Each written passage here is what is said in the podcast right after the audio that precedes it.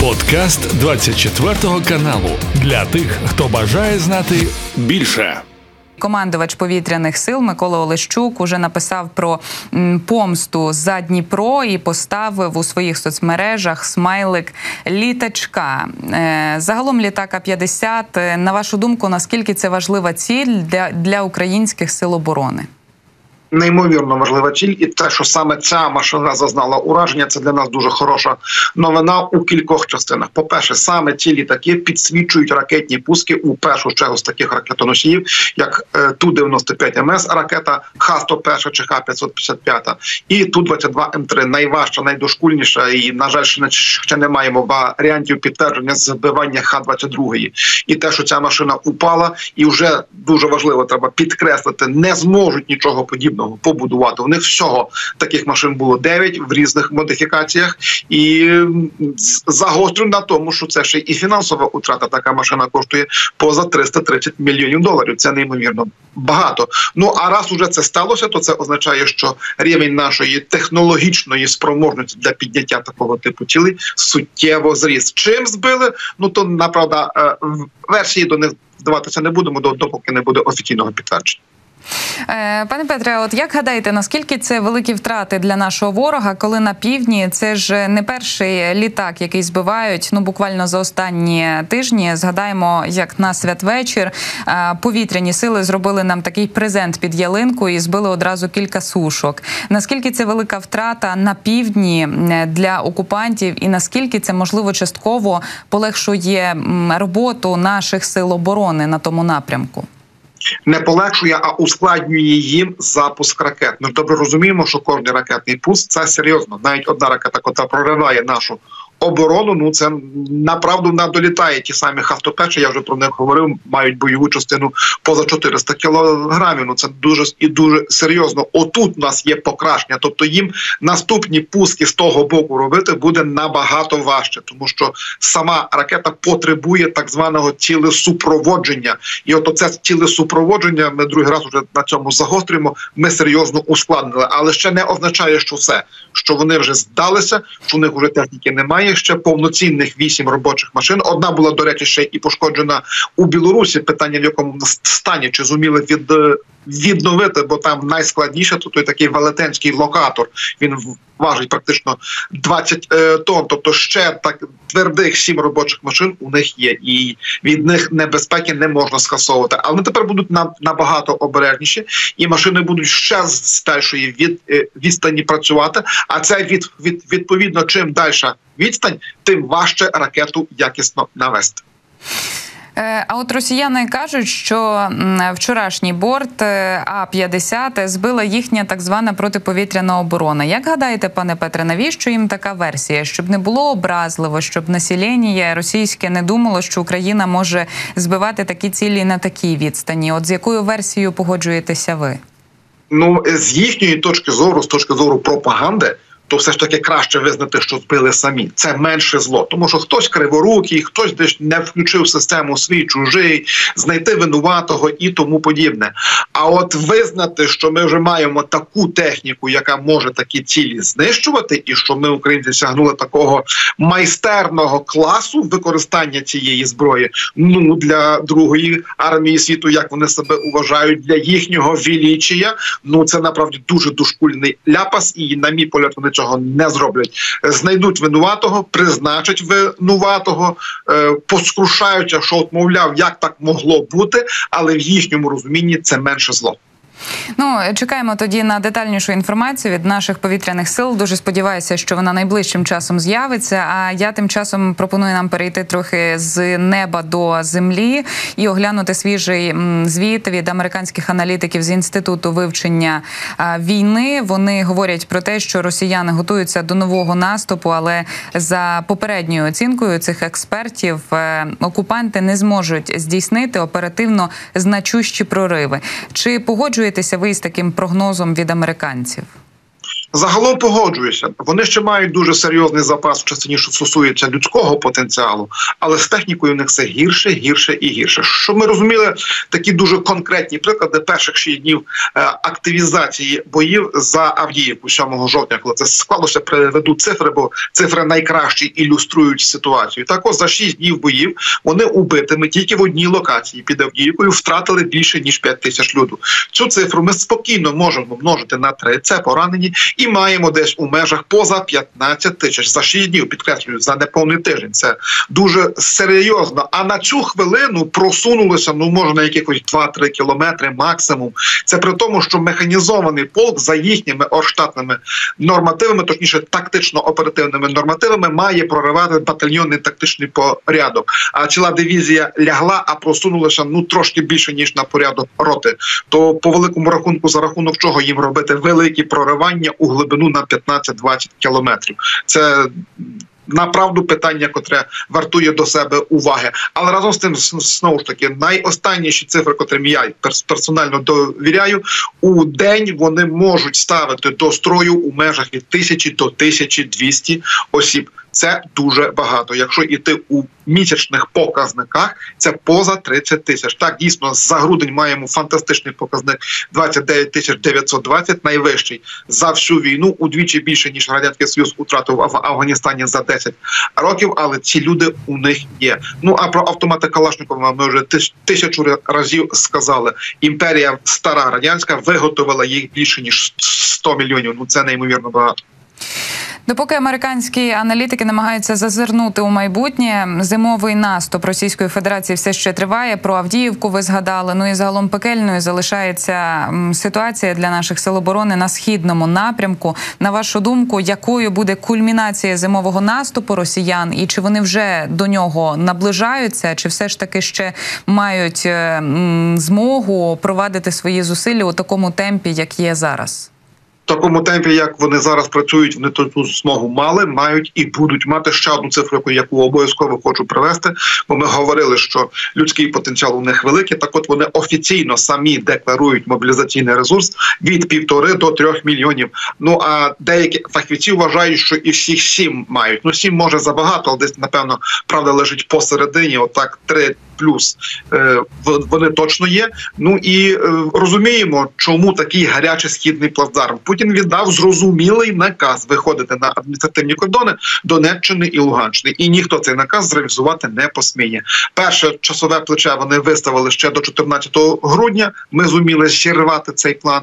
Ну а тепер розуміємо, що до самоперепризначення не до фюрера потрібні, хоч якісь позитивні результати, і вони будуть кидати у бій все нові нові резерви резерви. Як довго це буде тривати? Даруйте, я не візьмуся спрогнозувати, де відбудеться точка надлому. Чи вона відбудеться неминуче?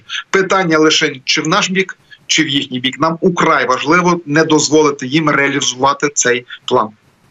От, е, пане Петре, я ще хотіла з вами про південь нашої країни поговорити, але почати із е, Мелітопольського напрямку, той, який ми обговорювали з новиною про ймовірне збиття літака російського 50 І з'явилася інформація від головного управління розвідки нещодавно про те, що сили опору у Мелітополі піді окупантів разом із технікою. Таких новин у нашому медіапросторі є багато, і центр національного спротиву їх повідомляє і підпільні а, рухи, наприклад, у телеграм-каналах розповідають про свої здобутки, діляться інформацією і а, роблять е, збитки росіянам. Назвімо це так. А на вашу думку, наскільки ось цей рух опору на різних тимчасово окупованих територіях є викликом для Російської Федерації? Ну, звичайно, все дуже добре, що є подібна робота, і що люди цю роботу роблять. Але я не вважаю, що наша що філософія нашого успіху лежить у масштабованості партизанської війни.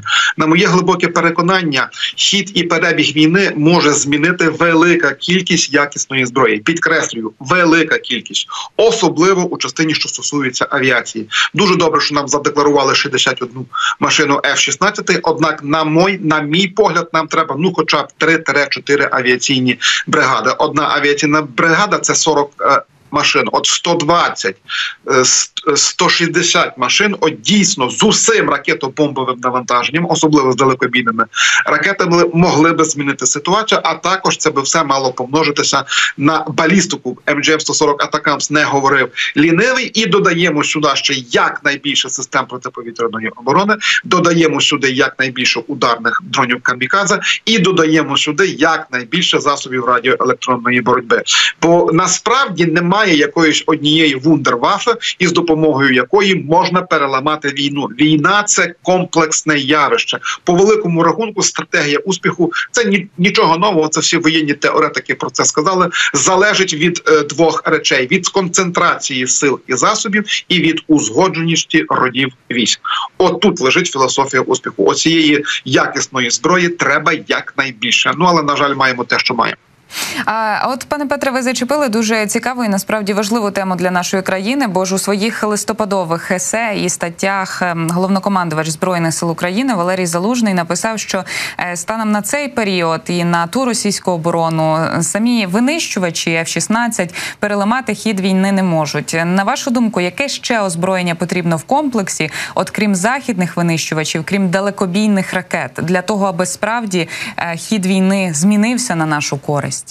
Давайте ми ще раз заакцентуємо вдруге, також більш детальніше. Велика кількість авіації з ракетами і бомбами якнайбільше підкреслюю не штучні одиниці, а тисячі тонн. От знову конкретний приклад: 1991 рік. Завершальна фаза війни у перській затоці, буря у пустелі. Сама ця завершальна фаза тривала трошки більше ніж півтори місяця.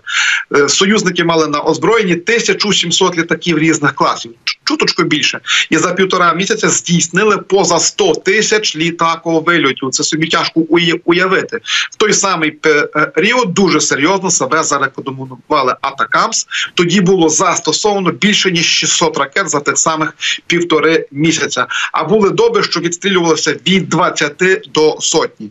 От ми собі просто про це не можемо навіть помріяти, щоб ми умовно за одну добу відстріляли 50 атакамсів. Я поки що цього не уявляю. Це при тому, що на складах є всього доволі багато. І ще раз, і ще раз підкреслю. Плюс дрони камікадзе і дуже потрібна якісна радіоелектронна боротьба, тому що все зараз іде в радіоефірі, особливо те, що стосується дронів камікадзе. Ну і ще ще додамо сюди артилерії, артилерії і ще раз артилерії. Ворог і досі може виставляти вогневі вали у межах до 20 тисяч пострілів на добу, що поки що для нас є також непідйомною планкою з нашого боку. Пане Петре, тоді не можу не спитатися у вас е, детальніше вашої думки стосовно fpv дронів, тобто безпілотників камікадзе. Е, часто іноземна преса оглядає, якою є ситуація саме із цим озброєнням в Україні і в Росії. І от е, українські сили оборони використовують ці дрони точно. Ми кожного дня у бригаду волонтерів бачимо звіти про те, що саме знищують ось ці безпілотники, ось ці пташки у наших ворогів. Але зрештою, на, на жаль жаль, росіяни теж швидко вчаться і запозичили вони ось цю тактику українських сил оборони. Е, як гадаєте, станом на зараз хто виграє ось цю гонку переозброєння на дрони камікадзе? Назвімо це так в частині кількості вони не мають перевагу. До речі, в усьому не тільки по, по дронах така субора дійсність. А от у частині майстерності і якості, ну то ми їх далеко випереджаємо. Зрештою, десь і ця лінія вогневої рівноваги, котра по великому рахунку ось добігає другий рік, тримається. То вона тримається і з нашого боку на височенній мотивації, і на дуже високому інтелекті. От ми за рахунок цього і е, б'ємо ворога і перемелюємо його ресурси. А насправді, щоб розуміти ситуацію, то треба читати ворога. Рогозін буквально на днях висловився про те, наскільки українці якісно і вміло використовують саме е, fpv дрони. Описав тактичну ситуацію, десь там під Запоріжжям, і от такого типу інформації направду можна довіряти. Тут уже немає пропаганди. Тут скоріше таке е, скрушне зітхання, що мовляв, українці таке зуміли це робити і досягають. Але знову ж таки, давайте втретє і будемо ставити крапочку на цьому. Е, зброї багато не буває. Підкреслю, не буває. А розуміючи, що війна екзистенційна або ми їх, або вони нас, то ми маємо усвідомлювати, що тільки завдяки великій кількості якісної зброї, яка переважає за якістю їхньою, ми можемо перемогти. Абсолютно з вами згідна. Головне, аби згідними з нами е, згідними з нами були також і союзники західні, адже зараз є певні вагання у е, у пакетах. Назвімо це так. І от е, пане Петре, на завершення нашої з вами розмови я хочу поговорити з вами про ті тези, які упродовж останнього часу з'являються в міжнародній тезі в міжнародній пресі. Вони про те, що апетити Владіміра Путіна, російського диктатора, можуть розширитися і на інші країни. І от видання Більд опублікувало матеріал про те, що НАТО готується до війни з Росією. З одного боку, виданню Більд ми до кінця не довіряємо, тому що преса це така сумнівного штибу. А з іншого боку, нічого нового вони не написали про мобілізацію після виборів, проаналізували заяви російського президента. На вашу думку, чи може ось таке розширення фронтів для Російської Федерації, зокрема на східні фланги НАТО, потенційно відбутися от найближчими роками? Та від божевільних можна чекати чого завгодного. Ніхто ж 98% і спільноти нашої української і експертної вважали, що взагалі війна неможлива у Європі такого типу, як у нас зараз іде. По великому рахунку Путін повернув нас в другу або навіть у першу світову війну за типом ведення війни. А в геополітичному сенсі то джин геополітики із із пляшки випущений. Плюс маємо усвідомлювати, що путінська тиранія може триматися виключно на пропагандивній філософії зовнішнього ворога. Якщо цього не будуть вони підтримувати постійно, то режим буде приречений. А Путін ще хоче поборотися за, за своє власне фізичне виживання. Чи вдадуться до такого акту суїциду? Бо це буде актом суїциду. Щиро, я не знаю. От не знаю. І тут можна навіть висловлю дещо цинічну думку. А нам десь може і треба, щоб ударили по справжньому, бо тоді би наші союзники були змушені відповідати. Я нікому не зичу смерті, але ця страшна війна дається нашою кров'ю. І маю нагадати, що ми боремося не тільки за свою незалежність, а взагалі за демократичні світові цінності. Але, от пане Петре, чи справді була б потенційна відповідь від альянсу, якщо ми говоримо саме про східні фланги НАТО, тому що е, ракети на території Польщі падали, м, також безпілотники на території Румунії, е, які падали здається, ну дуже часто упродовж певного часу, і все ж таки відповіді якоїсь навіть посилення санкцій, наприклад, суттєвого, все ж не відбулося. Якщо буде очевидність нападу, підкреслю очевидність, що таке очевидність нападу, приведу конкретний історичний приклад. 7 грудня 1941 року Перл Харбор все очевидно стало зрозуміло, що японці напали, потопили практично весь Тихоокеанський флот. Погинуло дуже багато людей, і в американців вибору не залишилося. От щось подібне такого характеру має відбутися. Бо допоки ракети залітатимуть, вилітатимуть і падатимуть уламки, і і якщо це не не завдаватиме прямої фізичної шкоди, як безпосередньо і загрози життю мешканців Європи, так і їхній інфраструктурі чи іншим матеріальним цінностям, допоки я погоджуся з вашою е, думкою, кроку уперед від наших союзників не буде. Ну, але зрештою, я тут із вами згідна, що нікому з наших західних союзників війни не зичимо, особливо такої страшної, як з Російською Федерацією. Тож поки що уповаємо на те, що зброя від них справді буде більше. А вам, пане Петре, я дякую за цю розмову. Дякую вам за якісну аналітику. Як завжди, військовий експерт Петро Черник був з нами на прямому зв'язку. Це був подкаст для тих, хто бажає знати більше. Підписуйся на 24 канал у Spotify, Apple Podcast і Google Podcast.